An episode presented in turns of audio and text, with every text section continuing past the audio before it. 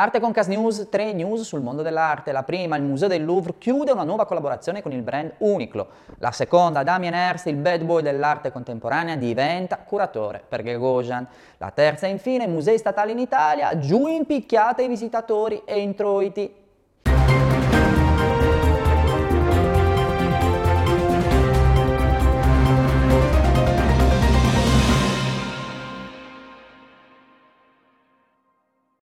Iniziamo subito con la prima, il grande museo parigino e il brand abbigliamento giapponese si uniscono in un progetto davvero unico per portare la bellezza delle opere d'arte universali nella vita di tutti i giorni. Grazie alla collaborazione tra l'istituzione francese e Uniqlo, notissimo brand di lifewear, immortali i capolavori come la Gioconda, la Nike di Samotraccia, la Venere di Milo, tutti custoditi al Museo del Louvre, oggi sono protagonisti su t-shirt, felpe e altri capi d'abbigliamento alla portata di tutti.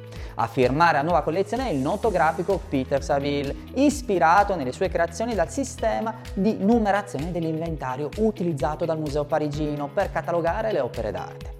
Quattro anni di partnership dove il brand Uniqlo diventa sponsor del programma Free Saturday Nights per prolungare l'orario di apertura del museo la sera con dei veri e propri mini tour. Non ci resta quindi che aspettare la riapertura del grande museo. Secondo Arte Concast News, la celebre Galleria Gagosian affida le chiavi del suo spazio a Londra all'artista Damien Hirst per curare il programma espositivo per un anno. Si parte con una mostra sull'iperrealismo. Da bad boy dell'arte contemporanea a curatore di mostre, Damien Hirst non si risparmia proprio nulla e Gagosian, galleria tra le più influenti sulla scena internazionale, non ci ha pensato due volte ad affidargli gli spazi della sua sede londinese. La prima mostra, curata dall'ex EBA, sarà un'auto personale sul tema dell'iperrealismo. Hearst non è nuovo ad esperienze di curatela, ma anche in questo caso solo il tempo sarà in grado di dire quali. Trovate scogitato per questa sua nuova avventura.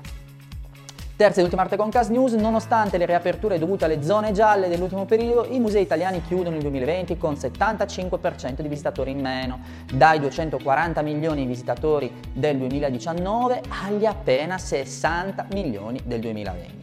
Tanto hanno perso i musei italiani a causa della pandemia e delle restrizioni ad essa dovute.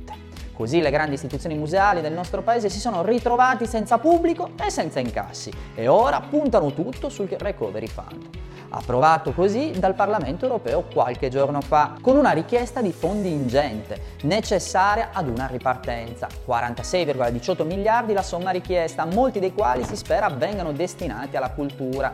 Sarà quindi confermata dal nuovo governo Draghi questa progettazione? Non ci resta che attendere. Da Arte Concast News è tutto, vi auguro una grande settimana d'arte insieme.